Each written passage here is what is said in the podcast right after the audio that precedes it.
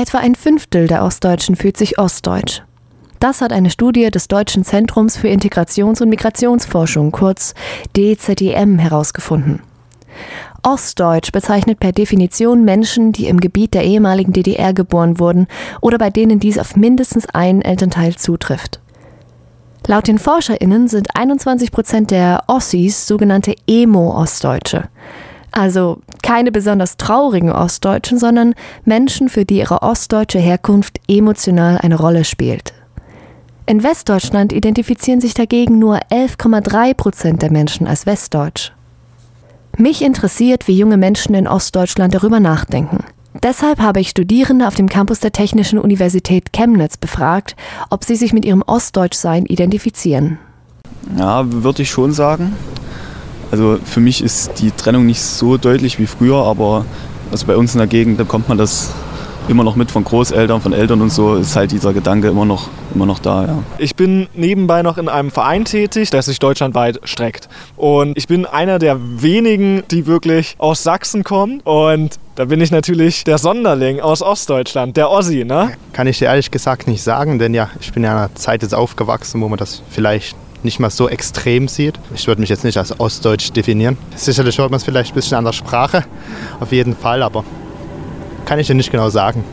Ja, ich würde vielleicht auch sagen, weil ich so ein bisschen so erzogen wurde, so mit den Traditionen, die es hier gibt, mit den Eigenarten, aber vielleicht auch so ein bisschen, ja, mit dem, was mir halt meine Eltern von früher mitgegeben haben. Die Forschung bezeichnet die junge Generation als Nachwendegeneration.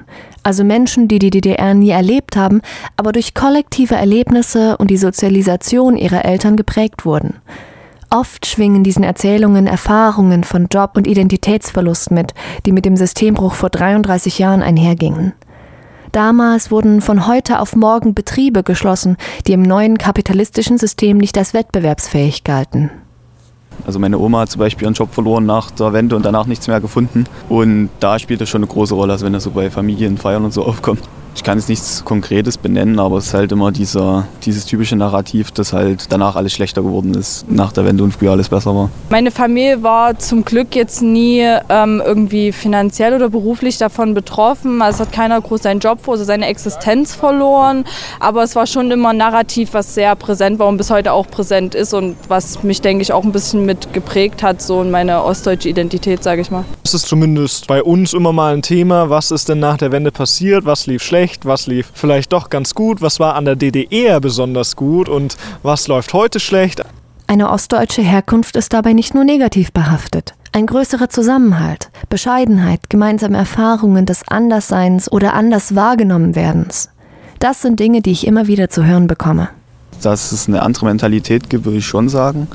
Gerade was man von seinen Eltern und Großeltern so mitbekommt. Beispiel, dass man sich untereinander hilft und so weiter. Ich ordne das so ein, dass das halt früher, wo es zu DDR-Zeiten weniger gab an Konsumgütern und so, musste man sich untereinander mehr helfen. Und dadurch steckt das eher drin bei den Menschen hier, würde ich sagen. Aber was macht Ostdeutsch sein sonst noch aus?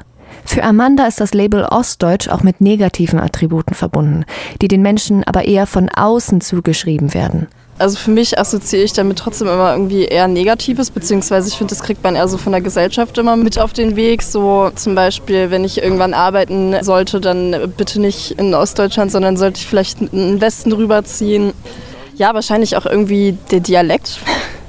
Auch mit Vorurteilen hatten schon manche der Befragten zu kämpfen. Besonders das rechte Image ihrer Heimatstadt Chemnitz begegnet ihnen außerhalb von Sachsen immer wieder.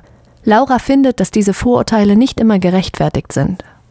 Ja, also speziell in Chemnitz ist ja für die Demos sehr bekannt gewesen. Da hieß es dann immer sehr schnell, die rechte Szene ist ja nur im Osten vertreten. Das hört man schon immer mal, aber man kann es ja nie pauschalisieren. Also nur weil es bestimmt hier Rechte gibt, die es auch woanders gibt, heißt ja nicht, dass der ganze Osten rechts ist.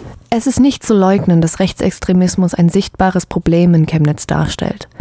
Im Jahr 2018 hatte es nach der Ermordung eines Mannes rechte Aufmärsche gegeben, die tagelang die Stadt in Atem hielten.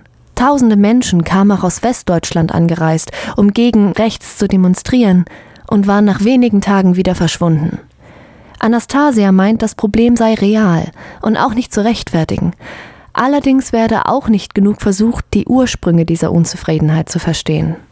Es wird auch aktuell, wir haben irgendwie hier ein, ja, im Osten ein rechtes Problem und dann, ja, aber warum tun die Leute in Ostdeutschland das? Und es wird immer so über Ostdeutschland geredet, es wird nie mit den Ostdeutschen geredet. Man hat hier nicht so die Unternehmen, man, hier ist der finanzielle Background vielleicht nicht so stark, weil die Leute hier nicht so geerbt haben wie im Westen. Große Unternehmen siedeln sich hier nicht gerne an, man verdient immer noch weniger. Also das sind alles solche Sachen, wo es noch massiv zurückhängt und einfach Sachen von damals bis heute nicht richtig aufgearbeitet wurden und die Menschen sich einfach immer noch abgehängt fühlen und nicht repräsentiert, weder in Politik noch in Wirtschaft. Die Studierenden auf dem Campus der TU Chemnitz finden, dass die Kluft zwischen Ost und West immer kleiner wird. Wahrscheinlich werde dies wohl mit jeder Generation noch weiter verschwinden. Trotzdem besteht eine Teilung zwischen Ost und West bis heute. In den Köpfen der Menschen, in den Kulturen, im Sozialen und in der Wirtschaft. Eine mögliche Lösung? Auf Seiten der Politik sind eine Ostquote in Vorständen oder eine Angleichung der Löhne und Renten im Gespräch. Aber vielleicht kann man noch kleiner anfangen. Manchmal hilft es auch schon, häufiger aufeinander zuzugehen und Erfahrungen auszutauschen. Zum Beispiel bei einem Abstecher nach Chemnitz.